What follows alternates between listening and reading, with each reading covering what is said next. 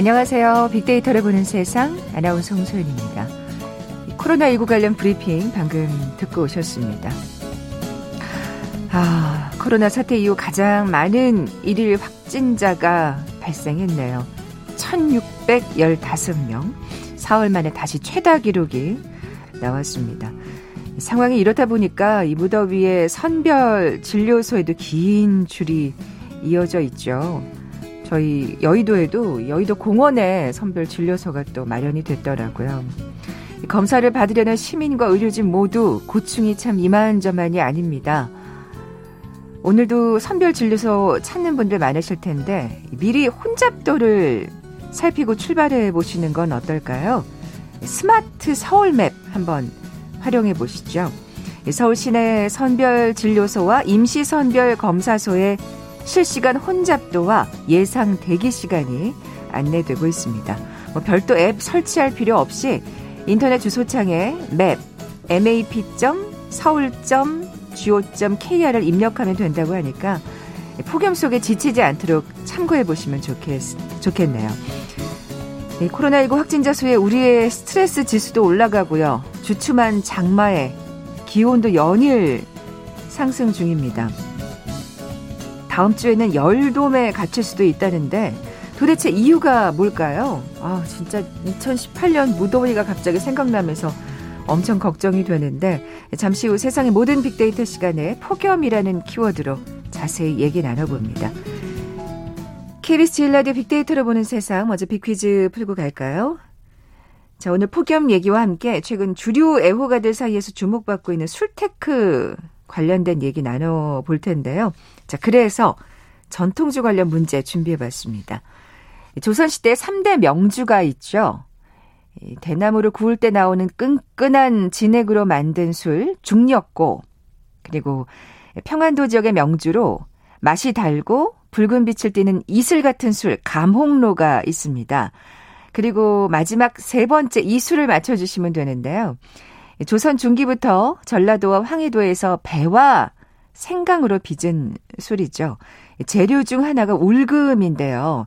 전라도에서 재배해서 왕실의 진상품으로 올렸기 때문에 전라도 전주 곳곳에서는 이 술을 빚어왔다고 하네요. 전통 술 중에서 향을 가장 배려한 술로 손꼽히는 술 무엇일까요? 보기 드립니다.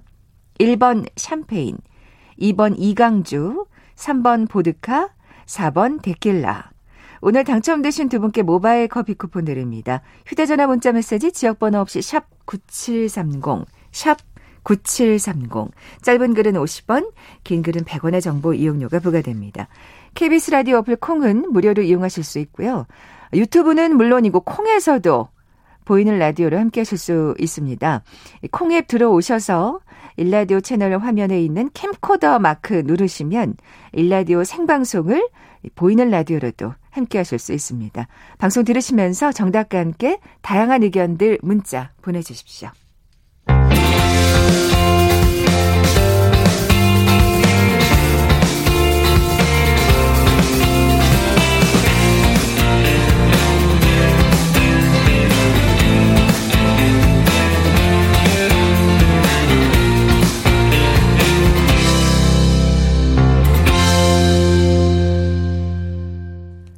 궁금했던 모든 화제와 이슈를 빅데이터로 분석해보는 시간이죠. 세상의 모든 빅데이터.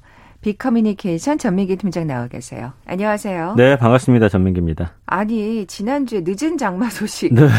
전해드렸는데. 예.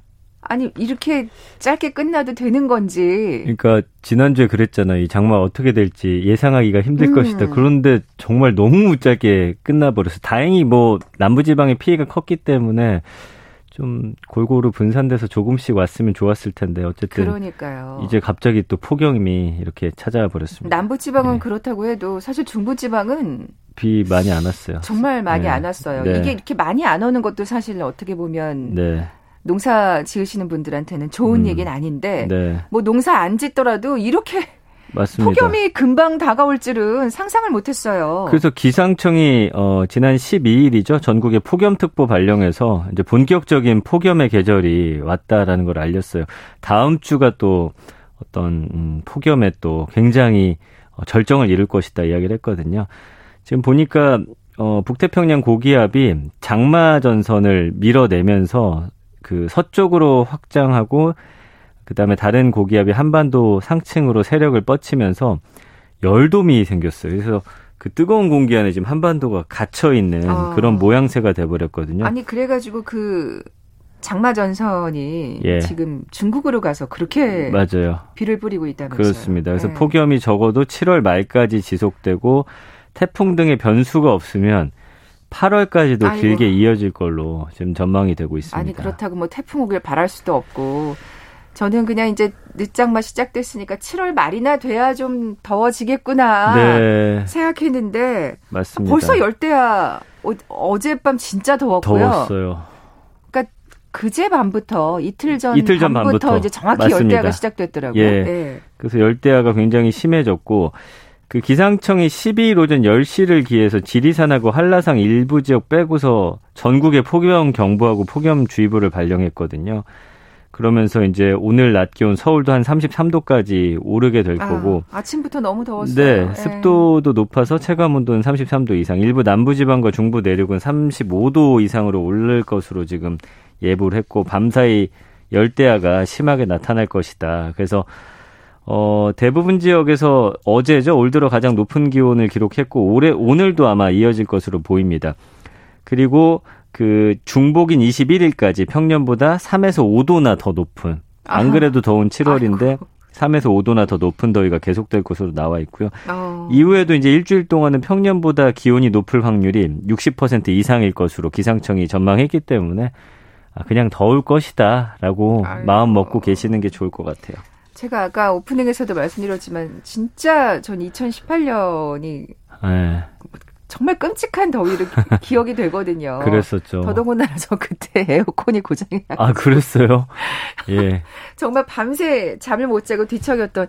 그래서 항상 뭐, 그때 그래도 이, 이, 렇게 일찍 시작되지는 않았던 것 같은데. 맞아요, 맞아요. 뭐 7월 중순 말부터 예. 8월 내내 진짜 그냥 음. 내내 열 때였던 걸로 기억을 제 하거든요. 기억에 뭐 40일 이상 이어지면서 맞아요. 그때 방송 넘었고요. 했었어요. 기록 같은 것들 소개해 드렸었거든요. 40도를 육박하는 날씨가 네. 이어졌었는데 뭐 이, 올해도 마찬가지일 것 맞아요. 예, 예, 그래서 이제 기상청의 이야기는 뭐냐면 동시베리아 지역의 대기 정체가 풀리면서 위축돼 있던 북태평양 고기압이 이제 서쪽으로 확장이 되고 이제 서쪽에서는 티베트 고기압 세력이 한반도 상층으로 이제 세력을 뻗으면서 폭염 현상이 나타난다라는 거예요. 근데 이게 뭐 이렇게 말하면 어려우니까 뜨거운 공기가 이제 저쪽에 있었는데 그게 이제 위에서부터 내려오는 찬 공기가 밀어내면서 지금 그게 한반도 쪽으로 이렇게 기다랗게 뜨거운 음. 공기가 지금 자리를 잡게 된 거거든요.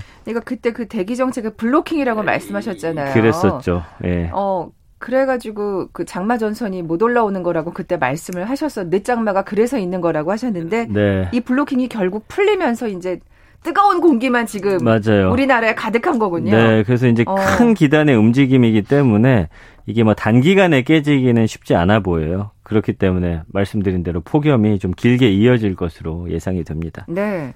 아까 열돔 얘기하셨는데. 네. 그 한반도의 열돔 현상이 빚어지면 장기간 폭염이 계속되는데 북태평양 고기압하고 티베트 고기압이 만나버린 거예요. 그래서 1994년 7월에 한 달 동안 폭염을 몰아왔던 것. 그리고 2016년 8월 하순까지 폭염이 이어졌던 것. 말씀해 주신 2018년 7월과 8월 두 달 동안 폭염이 기승을 부렸던 것 모두 이 두 기단 세력이 한반도 상공에 머물면서 나타났던 아, 똑같은 현상이거든요. 그렇구나. 그래서 캐나다도 엄청 더웠었잖아요. 맞아요. 미국 서부 역대 거, 최고 기온 경신을 하는. 거긴 뭐 원래 20도대였던 나라가 예, 예. 뭐 50도를 육박하는 맞아요. 아이고. 그리고 폭염 그다음에 산불도 6월부터 북미 서부 지역을 에워싸고 있는 바로 이 열돔 현상에 의해서 발생을 했거든요. 그래서 지금 어 계절이 좀 빨리 진행되고 있고 2018년의 경우에도 비슷한 어떤 기압 패턴으로 7월 11일부터 폭염이 시작이 됐었어요.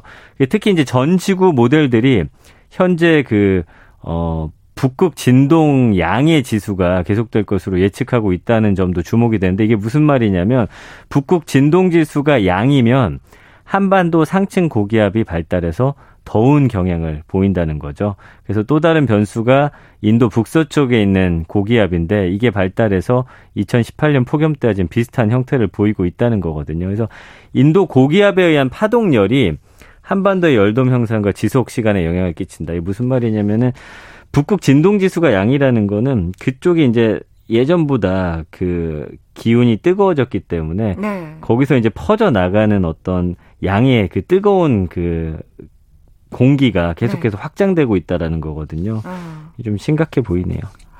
뭐, 아, 이제부터 덥겠다. 장마는 네. 끝이구나. 네. 그렇게 생각하는 게 속 편할 것 같아요. 근데 참 예. 이러다 또 갑자기 비 쏟아지는 요즘엔 너무 예측이 불가능해서 참. 아니, 그런데 그... 어쨌든 이거는 이게 보기압이 넓게 퍼져 있어서 한동안은 네. 계속될 거라는 그런 예상이에요. 어, 근데 네. 이런 날씨에 그래도 그냥 잠깐이라도 소나기 내려주면 오히려 반가울 것 같긴 고마울 것 같긴 그쵸. 하네요. 예, 네. 예. 그래서 이제 폭염은 확실한데 지금 어떤 형태의 폭염이 될지는 좀 변수가 있다는 거예요. 이게 무슨 말이냐면 네. 폭염이 7월에 국한돼서 1994년의 형태가 될지 8월 중순까지 계속돼서 2018년 형태가 될지는 몇 가지 변수가 아. 그래도 남아 있다고 합니다. 그래서 그러면 그냥 1994년 형태가 되게 그러길 좀 바래야죠. 그래서 예. 2018년과 1994년 폭염 일수가 31일하고 29.6일로 역대 1, 2를 기록하긴 했는데 폭염 패턴이 좀 다르더라고요. 1994년에는 7월에 17.7일이 집중된 반면에 2018년에는 이게 7월에 15.4일, 8월에 14.1일 모두 더웠거든요. 맞아요. 예. 그래서 1994년의 경우는 태풍이 몇 차례 이 북태평양 고기압을 무너뜨리면서 8월 초순에 폭염이 꺾였던 거예요. 아. 근데 이제 2018년에는 태풍이 고기압을 밀어낼 정도로 힘이 없어서 폭염이 지속됐던 그랬죠. 거거든요. 그래가지고 사실 예.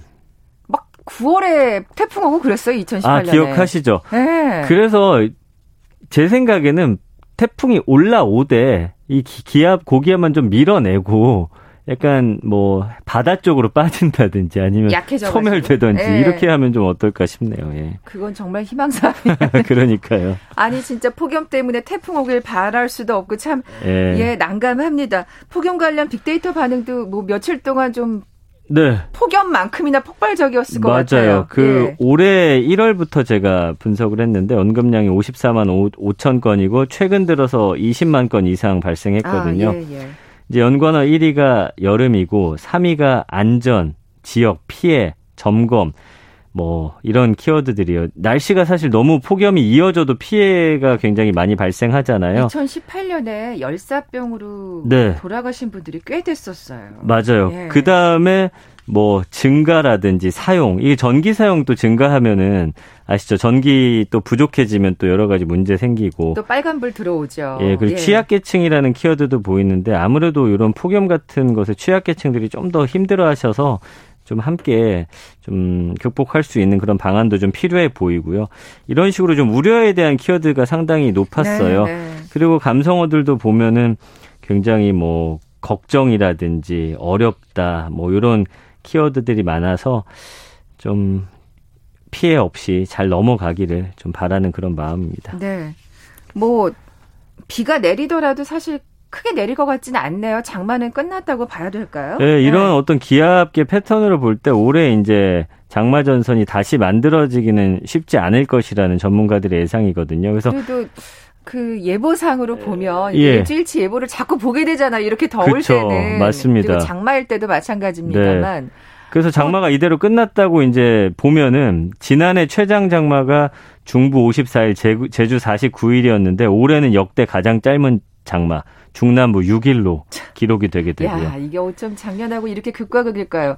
그래도 그 일주일 날씨를 보면 이번 주말에 예. 금요일, 토요일에 비 소식이 있던데. 그러니까요. 근데 그게 또 어떻게 변할지 모르는 거잖아요. 네. 네. 그리고 지금까지 가장 짧은 장마가 그래서 1973년에 중남부 6일, 제주 7일이었거든요. 아, 그렇군요. 그래서 현재까지는 지난 3일 전국에서 동시에 정체전선에 어, 따라서 시작된 장맛비가 중부하고 남부에서는 지난 8일 오전, 제주에서는 11일에 지금 마지막에 내린 걸로 기록이 돼 있어서 아우 최근에 보면은 매해 뭐 2020년, 21년 뭐 그 전 한 해 한 해가 비가 많이 왔다가 더웠다가 이런 막 최고 기록을 계속 번갈아 가면서 그런 경신하는 그런 모습이어서 엄청나게 진짜 예측할 수 예. 없는 변덕스러운 날씨인데 뭐 사실 작년이 정말 예외적이었고요. 폭염 일수는 네.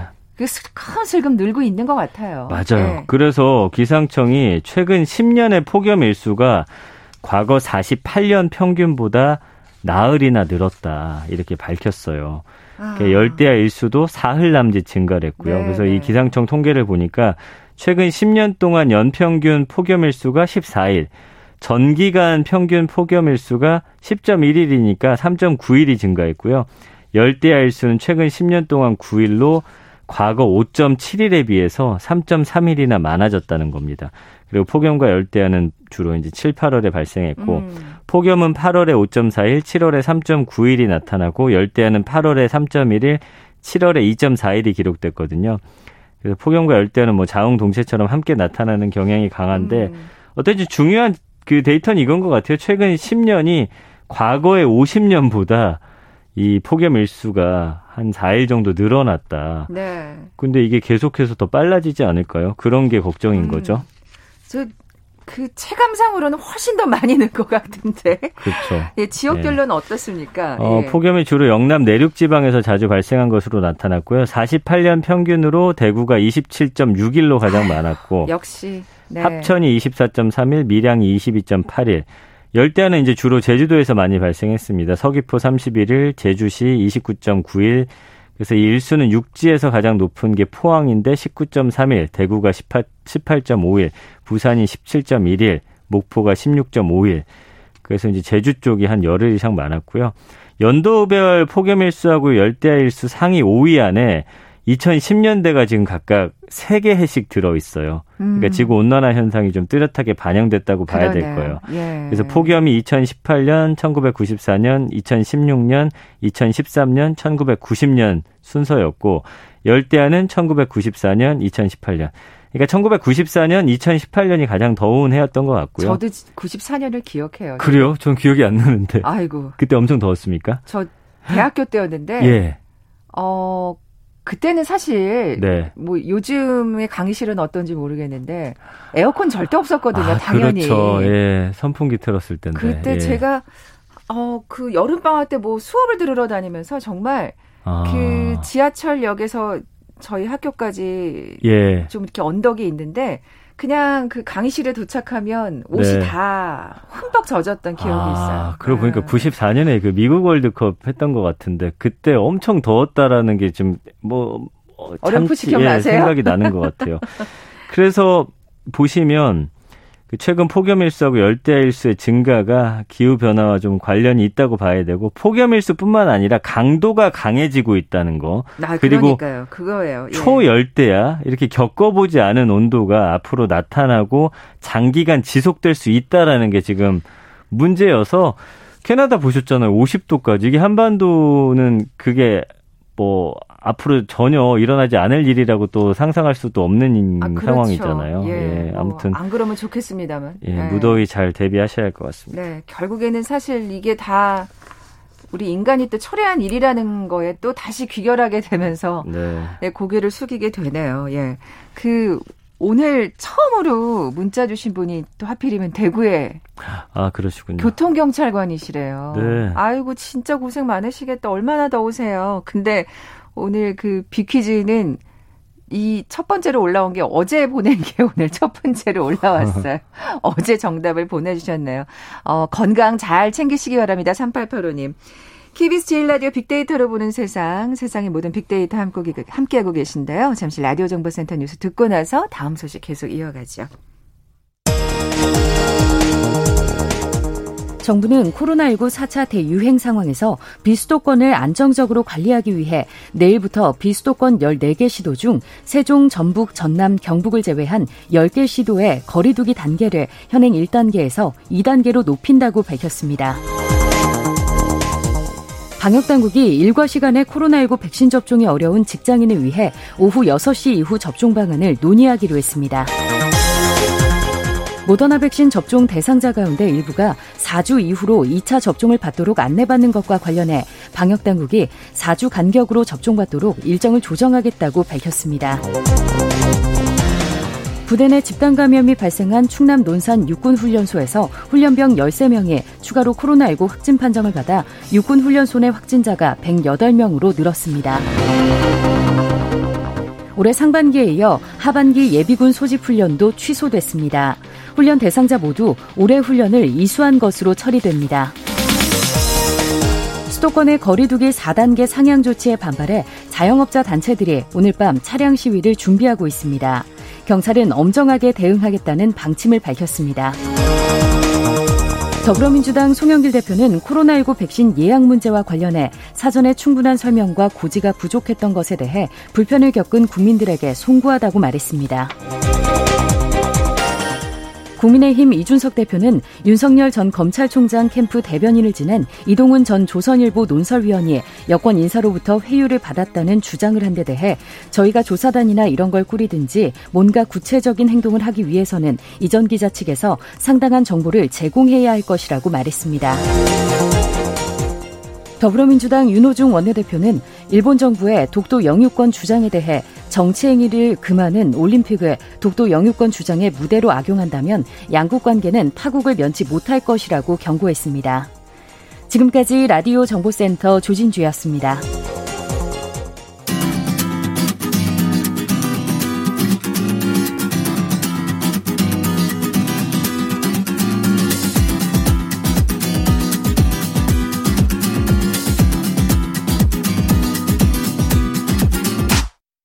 KBS 일라디오 빅데이터로 보는 세상. 네, 세상의 모든 빅데이터 함께하고 계신 지금 시각 11시 31분 막 됐습니다. 전 팀장님, 네. 퀴즈 다시 한번 내주세요. 조선시대 3대 명주가 있습니다. 그 대를 구울 때 나오는 끈끈한 진액으로 만든 술, 중력고. 맛이 달고 붉은 빛을 띠는 이슬 같은 술, 그 별주부전과 춘향전에 나오는 가묵노가 있습니다. 그리고 이 술이 있는데요. 조선 중기부터 전라도와 황해도에서 배와 생강으로 빚은 술인데요. 전통술 중에서 향을 가장 배려한 술로 손꼽힙니다. 이 술의 이름은 무엇일까요? 1번 샴페인, 2번 이강주, 3번 보드카, 4번 데킬라. 네, 오늘 당첨되신 두 분께 모바일 커피 쿠폰 드립니다. 정답 아시는 분들 저희 빅데이터를 보는 세상 앞으로 지금 바로 문자 보내주십시오. 휴대전화 문자 메시지 지역번호 없이 샵 9730. 짧은 글은 50원, 긴 글은 100원의 정보 이용료가 부과됩니다. 콩은 무료로 이용하실 수 있고요. 유튜브와 함께 콩에서도 보이는 라디오로 함께 하실 수 있습니다. 뭐 전남에 사시는 뭐 0789님, 8734님, 이 술 때문에 반가워서 보내셨어요. 네네 자랑스럽고 네. 뿌듯하다고 하셨네요. 아, 두 번째 키워드, 예, 술 얘기 해 보겠습니다. 네, 음. 그 술테크거든요. 요즘에 주류 애호가들 사이에서 술테크다. 이거는 술을 어떤 재테크의 수단으로 삼는다는 거잖아요. 그러니까요. 주목을 음. 좀 끌고 있고 코로나 때문에 가격이 올라간 데다가 지금 물량도 부족해서 공급이 수요를 따라가지 못하는 그런 상황이기 때문에 아. 어, 술테크가 좀 인기라고 합니다. 그래서 최근에 다 마시고 남은 그러니까 위스키 빈 병이 꽤 비싼 가격에 좀 200만 원대 거래가 되기도 예? 할 정도로 그 말 그대로 빈 병이거든요. 어머, 아니 그 알맹이까지 차면 도대체 얼마가 되는 거예요? 네, 그래서 이제 와. 하나씩 좀 소개를 해드릴게요. 그러니까 예. 굉장히 지금 이 비싼 술일 경우를 얘기하시는 거죠? 예, 예, 최근에 그 엄청난 가격에 낙찰된 위스키가 있는데 이 일본산이에요. 네. 그래서 S사에서 만든 어 Y 이름을 가진 술이고 55년 산 100개를 이제 한정 판매했거든요. 위스키 좋아하시는 분들은 아마 이렇게 예. 아시는 브랜드일 그렇죠. 거예요. 예. 그래서 1964년 이전에 증류해서 55년간 야. 숙성시킨 몰트를 사용했거든요. 가격이 한 3,160만 원. 세상에. 추첨을 통해서 주인을 찾았고요. 같은 달에 이제 8월인데 Y 이 55년산이 홍콩의 한 경매장의 모습을 드러냈는데 당시 위스키가 9억 원에 낙찰됐습니다. 아니 이거 무슨 미술품이에요? 그렇죠. 그래서 이 S사가 2011년 한정 판매한 이 Y 50년산도 경매에서 3억 5천만 원의 가치를 인정받았거든요. 그러니까 와 가격이 정말 이게 말이 되나 싶을 정도의 그러니까요. 가격이잖아요. 네. 좀 다른 세계 얘기 같다는 생각이 드는데 네. 위스키로 집을 산 사람도 있다면서요. 그 위스키 테크로 내 집 마련에 성공한 영국인이 있더라고요. 이게 그냥 테크가 되네요, 진짜. 예, 1992년생인 이제 매튜 롭슨이라고 하는 사람인데 매년 생일 때마다 아버지로부터 위스키 그 M사 위스키 요즘 유명하거든요. 18년산을 선물로 받았대요. 그러니까 몰트 위스키 하면 굉장히 대중적으로 알려진. 맞아요. 그렇죠? 이게 네. 이제 연도가 낮아도 사실 다른 거 20년산 넘는 거보다 비싸거든요. 그래서 아버지가 이 18년산 28개를 사는데 투자한 돈이 다 합치니까 한 790만 원 정도. 음. 이후에 이 18년산이 수집 가치가 생기면서 가격이 계속 올라간 거예요. 이야. 그래서 지난해 이 매튜라는 사람이 6,300만 원어치 위스키를 처분했대요. 그래서 이 위스키를 팔아 얻은 수익을 주택 마련에 어. 사용하겠다. 야, 진짜 아버지께 감사해야 되겠네요. 그죠? 이분은 매년 그 술을 그 연도에 나온 거를 하나씩 하나씩 사셨는데 그것도 괜찮은 정말 테크인데요. 그렇죠. 어. 예. 어. 근데 이제 이게 어떤 게 가치가 올라갈지는 모르겠지만 아무튼 아니 뭐 가치가 안 올라가면 자기가 마시면 돼요. 근데 이게 코로나 영향 때문에 술값이 올랐다는 게 참 예. 그렇죠. 그 위스키 가격도 점점 오르고 있대요. 그래서 최근에 그 남대문 주류상가 상인이 한 신문사하고 인터뷰를 했는데 이 수입 주류는 배로 운반되잖아요. 코로나 때문에 배가 많이 안 떠서. 아하. 그리고 그 수에즈나 한번 막힌 적 있었잖아요. 그랬죠, 그랬죠. 그래서 지금 모든 게다다 무조건 유럽이나 거기서 오는 건 거길 거쳐야 되는데. 맞아요. 예, 그래서 위스키 가격도 같이 올랐고 실제 남대문 주류 상가를 살펴봤더니 어, 지술 15년산이 8만 3천 원인데 작년에 6만 5천 원이었대요. 27%가 오른 거죠. 아. 그리고 M 아까 말씀드렸던 그 18년산도 26만 원에서 지금 35만 원으로 음. 올랐다고 합니다. 아까 그 뭐 일본 위스키 얘기하셨는데 요즘 인기가 많다면서요. 그 일본 위스키는 구입 자체가 아예 쉽지도 않아요. 그래서 자페니스 위스키로 불리는데 이 스코틀랜드, 아일랜드, 미국, 캐나다와 함께 위스키 5대 생산국 반열에 오르면서 세계적으로 인기를 끌고 있습니다. 그 관세청 데이터 보니까 국내 일본 위스키 수입량이 2016년에 63톤에서 작년에 328톤으로 다섯 배나 늘었어요. 야. 그래서 공급이 수요를 따라가지 못하다 보니까 재고를 찾기가 어렵고. 그러니까 뭐 다, 당연히 값이 올라가는 거죠. 네, 그래서 어. 대형마트나 그 주류 상가에서 아까 그, 어, Y로 시작하는 그 술 아까 55년산이었잖아요. 네. 이제 주로 이제 보통 분들이 12년산 드시는데 이게 12년산인데 28만 원에서 30만 원에 팔릴 정도라고 하니까. 아, 우리도 뭔가 저기 이제부터 위스키 만들어야 되나? 그래서 한 50년 좀 묵혀두면 얼마가 되나? 근데 지금 이게 테크 얘기를 하셨는데 이게 네. 개인이 거래를 해도 되는 거예요? 국내에서 네. 개인 간의 주류 거래는 불법이에요. 그래서 아. 개인이 주류를 팔아 차익을 얻기 위해서는 주류 판매 면허 가진 양조장과 협업을 한다든지 본인이 직접 면허를 따는 수밖에 없습니다. 그러다 보니까 술을 거래 못해서 아까 다 먹고 남은 위스키 빈병을 아. 파는 재테크가 인기인 거거든요. 아니 근데 이게 이 병을 이제 활용을 하는 거겠죠. 네. 네. 그래서 중고 거래 사이트에 따르면 이제 레미마르탱 뭐 뒤에 이름은 말씀 안 드릴게요. 이 빈병이 25만 원에 팔렸고 이게 원래도 한 400에서 500만 원의 고급 술인데 다 먹은 병이 25만 원. 그리고 뭐 그 프랑스의 왕 이름. 예. 예, 맞습니다.